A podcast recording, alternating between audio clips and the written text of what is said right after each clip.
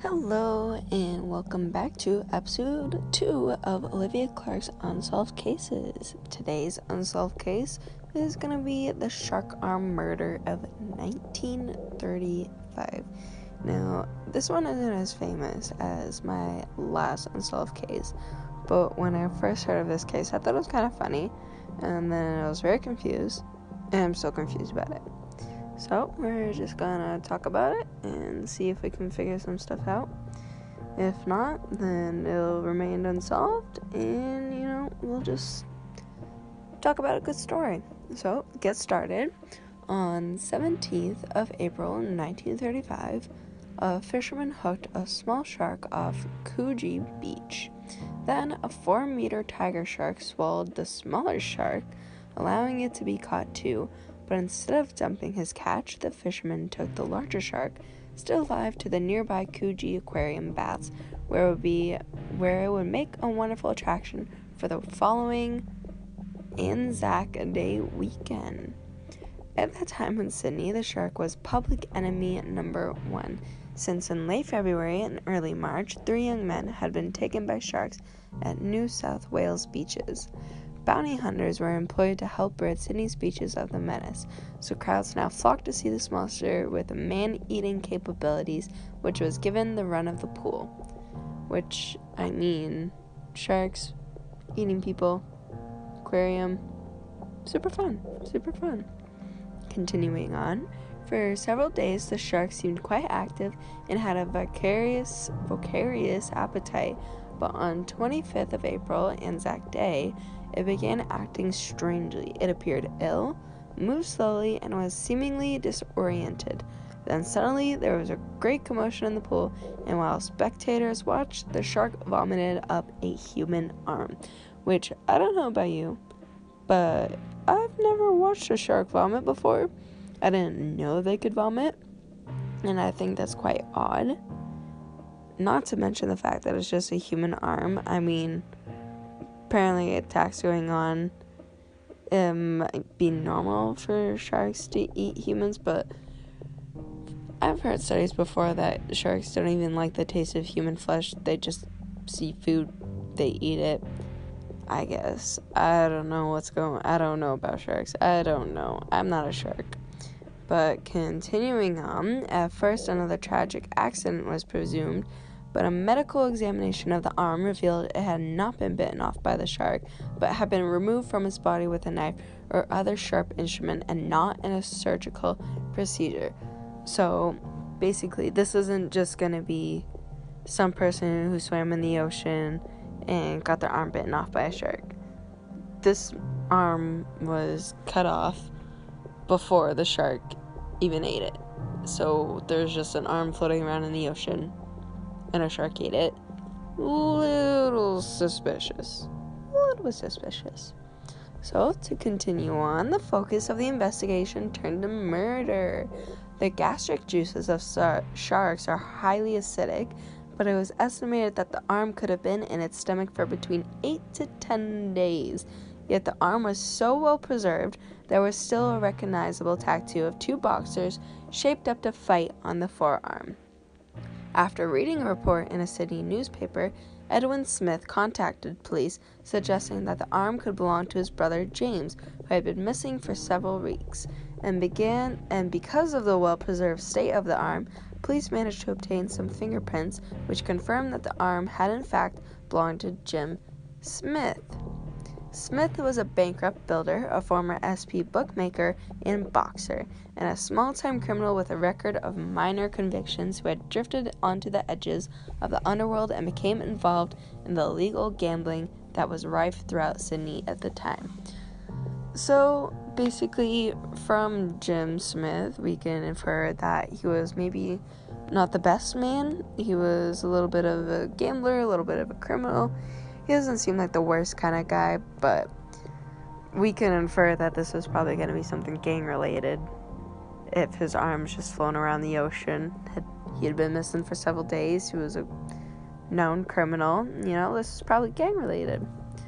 But to continue on, police investigations found that Smith had last been seen drinking with his longtime friend Patrick Brady in the Cecil Hotel at Cronulla. Cronulla. They had then returned to a cottage rented by Brady on the shore of Gunnamatta Bay. Brady, who is also well known to the law, was an expert forger. So, Smith's best friend, not a good guy. Another criminal. Another guy the law knows about for being a criminal. And uh, a key link for the police in their investigation was information they got from a Cronulla cab driver. On the morning after Jim Smith was seen for the last time, Brady hailed the cab in Cronulla and asked to be taken to North Sydney, where the cab was directed to pull up set outside a house that turned out to be the home of middle class businessman Reginald Loyal, Lloyd Holmes.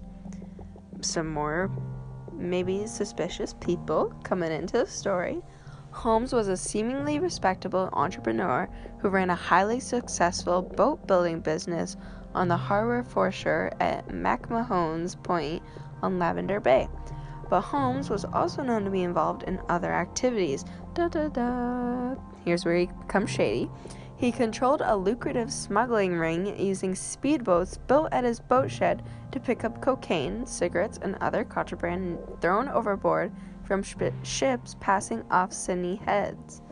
Smith was a sometime employee of Holmes and often drove one of the speedboats during the smuggling operations, but they had fallen out over a failed insurance scam, and it was speculated that Smith had begun to blackmail Holmes using the boat builder's position in society as leverage, and Brady's taxi journey links Sam's Jim Smith's murder directly to Holmes.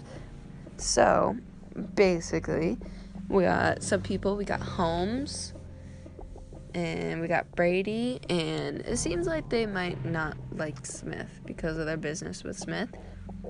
Smith's arm floating around the ocean. Shark puked it out these guys are starting to look a little suspicious. They've always been a little suspicious, but they're starting to look even more suspicious. But all the evidence the police had collected so far against Brady and Holmes was purely circumstantial. They needed a confession, so police arrested Brady and took him to Central Police Station. Holmes was also brought in, but he denied ever knowing Brady, which seems a little shady. We're gonna, you know, keep talking about that. But typically, gang members, criminals, they know each other. You know, they're in the same business, they're doing the same thing. You get to know people in the same business, you know? So, that's that. But continuing on, the case seems stalled until 20th of May when Holmes left his boat shed in a very fast speedboat, sped out into the harbor, and pulling out a pistol, attempted suicide. He failed and fell into the water, but a rope caught him around one of his wrists as he fell, stopping him from drowning. The shock of the water revived him, and he crawled he crawled back aboard. The water police were alerted to these ongoings, and for four hours chased Holmes out past Circular Quay were through the mid morning fury traffic right down Sydney Harbor until finally he gave up just outside Sydney Heads. Okay, this dude shot himself in an attempt to a suicide, and police chased him on a speedboat for four hours. Four hours. This dude's bleeding. He's got a gunshot in him. He just tried to kill himself, and he's out here racing with police for four hours. I, ca- I can't even stand for four hours straight, let alone be shot and drive a speedboat for four hours. It this dude's adrenaline was pumping. He clearly was trying to run. He was clearly guilty of something. If he's committing suicide after all of these events are happening, he's guilty of something. If he was trying to run from the police still after trying to shoot himself, after shooting himself, he is clearly guilty of something. So, Holmes was arrested and started to talk, agreeing to be a witness against Brady, whom police then charged with the murder of Smith. But at 1:20 a.m. on the second the 12th of June, just hours before the start of the inquest into Smith's death, Holmes' body was found slumped over the meal, wheel of his car in the deserted docks docks area of Dawes Point. So clearly, word got out that he he was gonna snitch, and someone finished the job. Maybe it was suicide. You know, clearly he tried to do that before and it didn't work out. Or maybe someone just came to finish the job, and they didn't like stitches. Snitches get stitches, you know. So, continuing on with the death of Holmes, the Crown case against Brady for Smith's murder collapsed. Although the cab driver testified that Brady had been disheveled, had kept a hand in his pocket and wouldn't take it out, and was clearly frightened that somebody was following him. The trial was over in less than two days, and the judge directed that a verdict of not guilty should be reached. Brady was acquitted and walked from the court a free man. I still think he was a little guilty. I think Brady and Holmes were working on this together, and that both of them were guilty. And yeah. But continuing on, but then more information began to come out. Smith had been a police informer, a fizzer, or fizgig as they were called at the time, and had informed on a young man called Eddie Weyman as a re- result of the information that Smith gave to the police. Weyman and one of his mates were caught red handed raiding a bank.